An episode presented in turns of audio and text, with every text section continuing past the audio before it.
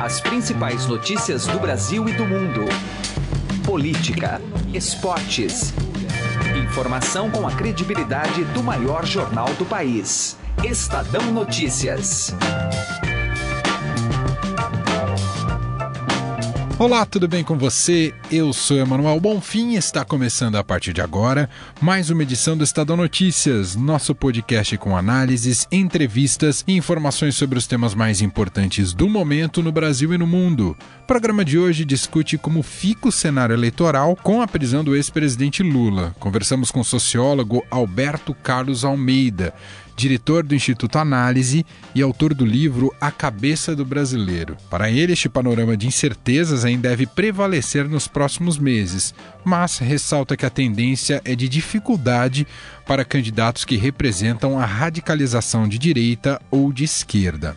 No espectro internacional, batemos um papo hoje com a correspondente do Estadão nos Estados Unidos, Cláudia Trevisan, ela fala sobre os desdobramentos da diplomacia do Twitter do presidente Donald Trump, sobre a escalada de tensão entre Estados Unidos e Rússia, tendo como pano de fundo a guerra na Síria. Você pode ouvir e assinar o Estadão Notícias tanto no iTunes quanto em aplicativo para o Android. E também pode seguir o programa nas plataformas de streaming Deezer e Spotify. Nas duas, basta procurar pelo nome do programa no campo de buscas e passar a acompanhar todas as nossas publicações. Já para mandar o seu e-mail, o endereço é podcast@estadão.com.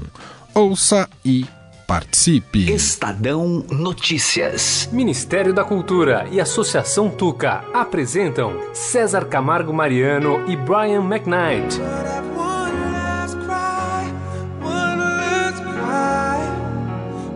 Sucessos como Back at One e One Last Cry em arranjos exclusivos e inéditos. Dia 18 de abril, às 21 horas, na Sala São Paulo.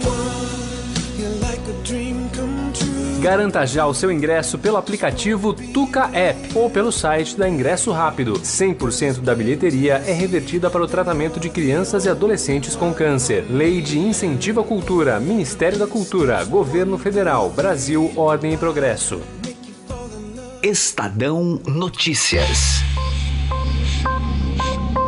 Direto ao assunto. Com José Neumann e Pinto.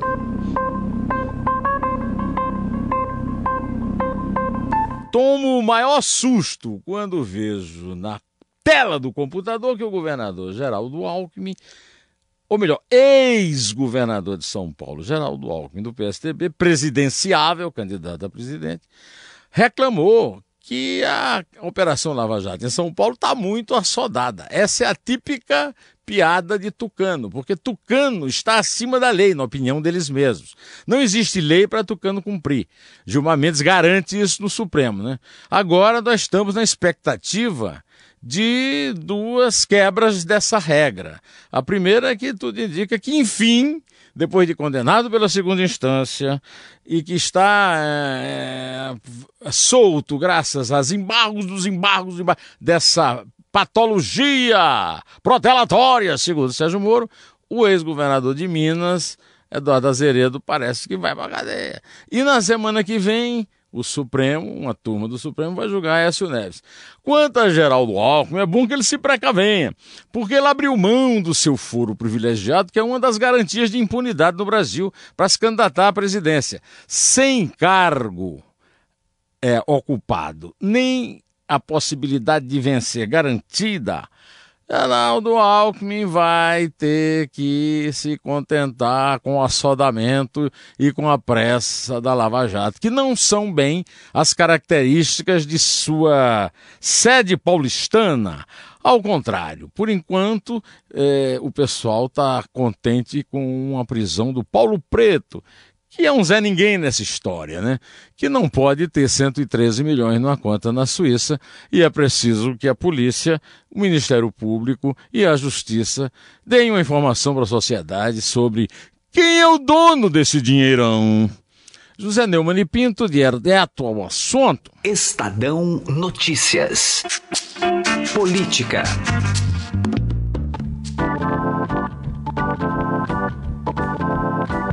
Cenário eleitoral ainda é incerto após a prisão do ex-presidente Lula. A tendência é de dificuldade para candidatos que representam a radicalização de direita ou de esquerda. A análise é do sociólogo Alberto Carlos Almeida, que conversou com Heisen Abac. Vamos ouvir. Nosso assunto agora, cenários eleitorais após a prisão do ex-presidente Lula. E sobre esse tema vamos conversar com o sociólogo Alberto Carlos Almeida, é diretor do Instituto Análise, autor do livro A Cabeça do Brasileiro. Bom, primeiro ponto, Almeida, o que, que dá para pensar é, a partir da prisão do ex-presidente Lula em termos de reorganização do próprio PT.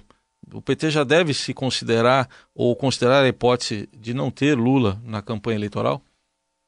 Olha, é, eu creio que não está se comportando dessa maneira. Né? O PT bateu ordem unida em torno da figura de Lula. É, eu vi o noticiário e da mídia, eu nem sei se isso já realmente se é, configurou, mas iria transferir a sede do partido para Curitiba. É, os políticos do PT estão em Romaria para Curitiba. É, foi feito um acampamento com movimentos sociais na região onde é, o ex-presidente Lula se encontra aprisionado, quer dizer. Então, é, a primeira reação do partido foi né, de ficar unido em torno de seu líder máximo, mesmo ele estando na situação em que se encontra hoje. É, ele, o PT está adiando as discussões internas e a decisão com relação a quem eventualmente poderá substituir Lula numa candidatura. Tá. Nessa impossibilidade, o nome que surge é o do ex-prefeito Fernando Haddad. Seria o, o, mais viável nesse momento, no É, olha, é, é uma coisa muito de São Paulo. O PT é, teve e terá, né, muito provavelmente, um desempenho eleitoral em São Paulo ruim. É, eu diria que, né, só ver os dados, para a eleição para presidente, a coluna vertebral do PT em termos eleitorais de votos é o Nordeste. É, porém, a coluna vertebral do PT é, permanece sendo o estado de São Paulo. Tá, então, São Paulo tem a maior economia, São Paulo tem a mídia mais importante do país, o mercado financeiro e a coluna vertebral política de PT e PSTB. No caso do PSTB, tem uma coisa adicional, a coluna vertebral eleitoral também. Tá? Então, o nome do Haddad vem naturalmente em função disso. Né? Mas eu acho que a discussão ainda virá de uma maneira mais aprofundada adiante. Até onde iria o, o poder de transferência de votos, que tanto se fala do, do ex-presidente Lula, até pelas eleições aqui em São Paulo de Haddad e depois e antes né, de Dilma também, a presidência.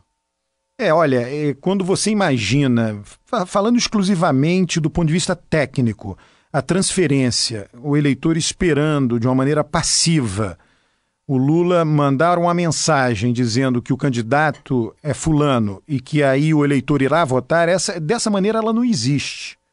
Tá? É, no momento em que houver essa mensagem, Lula dizendo: Eu agora vi que não poderei ser candidato, a ficha limpa impede, a lei da ficha limpa impede.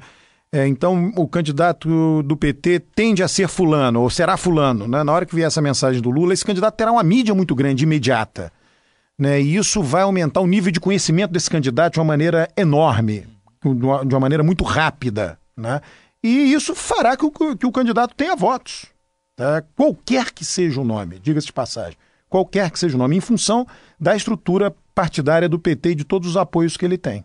Necessariamente a transferência de votos de Lula se dá só para a esquerda ou ele pode ter aquele eleitorado que nem sempre é tão ideológico como a gente imagina? É, olha, essa sua pergunta é fantástica, viu, Heisen? O, o, todo mundo lembra, e quem não lembra já teve algum tipo de é, leitura e que soube disso, né, é, da eleição de 89, uhum. quando o Brizola apoiou Lula e disse: Olha, Brizola transferiu votos no Rio de Janeiro e no Rio Grande do Sul. A sua pergunta endereça exatamente isso.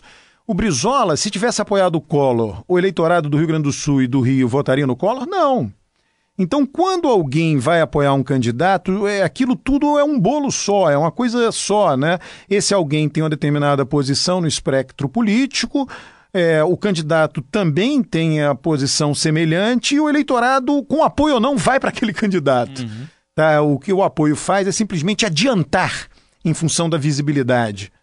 Haveria algum beneficiário aí, na sua visão, mais imediato de uma ausência do Lula como candidato? É difícil dizer, né? O beneficiário, olha, você tem uma coisa imediata que, dado como aconteceu a entrega do Lula à Polícia Federal, é, isso o PT pautou a mídia, Lula pautou a mídia. Então, nesse day after né, que nós estamos vivendo até agora, é, foi bom para o PT, foi bom para né, a sua imagem. É, e aí você vai ter o, o, day after do day after, né? Quer dizer, e, você vê na mídia as pessoas dizendo: olha, o Bolsonaro pede porque ele estava radicalizando vis-à-vis Lula.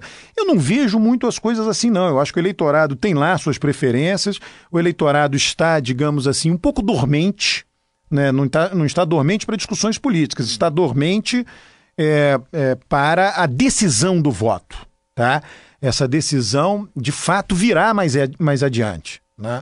Se a gente tomar, por exemplo, a situação do candidato do PSTB, Geraldo Alckmin, ele já foi candidato uma vez, já foi votado, é, e, e, mesmo assim, no momento, se encontra numa situação, né, nas pesquisas, o percentual é pequeno, menor que 10%.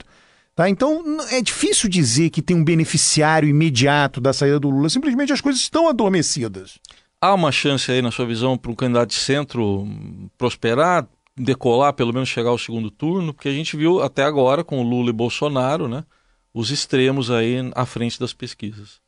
É, eu tenho uma visão muito é, conservadora da disputa política, no sentido de que nós viemos aí de é, seis eleições presidenciais, né, é, tendo Collor a sétima, né, mas seis aí nas quais o PT e o PSDB foram os principais jogadores. Tá, ou um foi o primeiro, no caso das duas eleições do Fernando Henrique, o outro segundo, ou o inverso. É, essas estruturas estão lá, é, tanto é que elas dificultaram a entrada de um outsider, uhum. né, até pouco tempo atrás, Luciano Huck, Luciano Huck, quer dizer, o que, que dificulta a entrada de Luciano Huck? É a existência de PT e PSDB. Tá? Então, é, essas. É, e, e, aí você tem um segundo turno, né, para você falar de centro que você mencionou. O segundo turno obriga o candidato ou os candidatos a irem para o centro disputar o eleitor de centro, porque o eleitor dele ele já tem. Né? O eleitor de extrema do PT não vai para outra extrema, não vai pular o PT e votar no Geraldo Alckmin, e vice-versa. O eleitor de extrema do PSDB não vai abandonar o PSDB e votar no candidato do PT. Então eles têm que ir para o centro, aquele eleitor indefinido. Então, por definição, a disputa é, é, será vencida por um candidato que se aproximar do centro, né? E eu acho que ele virá ou de um ou de outro, quer dizer, já está posto o candidato PSTB, para ser mais exato. Para a gente concluir, a gente está. Houve a sua citação à eleição de 89, tem gente que está associando um pouco isso com aquele quadro, até pelo número de candidatos, bem que lá teve bem mais candidatos do que a gente está tendo agora. Mas não é tão simples assim fazer uma candidatura presidencial vingar assim em nível nacional nos dias de hoje. E olha, a eleição de 89 tem três diferenças muito marcantes e importantes em relação a essa eleição. Primeiro, foi uma eleição depois de 29 anos, né, ditadura, então o brasileiro foi para a urna né, com a, a novidade votar para presidente. Né? Agora deixou de ser. São sete eleições de lá para cá. Então, é, digamos assim, aquela motivação cívica era imensa em 89. Segundo, uma eleição solteira, votou-se sempre somente para presidente. É, hoje é uma eleição casada e até com um casamento curioso, com dois votos para senador, o que é importante em termos de montagem de alianças nos estados. Tá? Então, eleição é, é, casada, né, atual, e que e isso exige uma máquina política formidável trabalhando. E por último, na eleição de 89 não havia a divisão eleitoral que passou a vigorar a partir da eleição de 94, que é essa divisão que eu mencionei, PT versus PSDB, PSDB versus PT. Então isso formatou as corridas seguintes. Então essas três diferenças, né, é, é, colocam essas candidaturas é, adicionais que não desses dois partidos numa situação complicada, basicamente isso. Nós ouvimos Alberto Carlos Almeida, que é sociólogo, diretor do Instituto Análise e autor do livro A Cabeça do Brasileiro, fazendo aí uma avaliação do atual cenário político depois da prisão do ex-presidente Lula. Obrigado, até uma próxima oportunidade. Muito obrigado, Heisen. Muito obrigado, ouvintes. Estadão Notícias. Destaques internacionais. Contato agora com os Estados Unidos e com nossa correspondente por lá, a Cláudia Trevisan. Olá, Cláudia, tudo bem com você? Olá, Manuel, tudo bem por aqui? Bom, Cláudia, a gente já sabe, você acompanha de perto aí o quanto o presidente norte-americano Donald Trump utiliza o Twitter para suas comunicações. Agora, que vem cada vez mais surpreendendo é que o Twitter também virou meio de ferramenta de diplomacia. Isso deve estar tá causando uma certa confusão, não, Cláudia? Sim, está causando muita confusão. É, ontem, o presidente Trump começou o dia com um Twitter explosivo, no qual ele disse que é, fez um alerta para a Rússia, né, dizendo que para a Rússia está preparada porque os mísseis chegarão na Síria. A Síria, é, a Rússia é o principal aliado da Síria e tem tropas dentro do país desde 2005. E, e, e qualquer enfrentamento dos Estados Unidos com a Síria corre o risco de se tornar um enfrentamento dos Estados Unidos com a Rússia.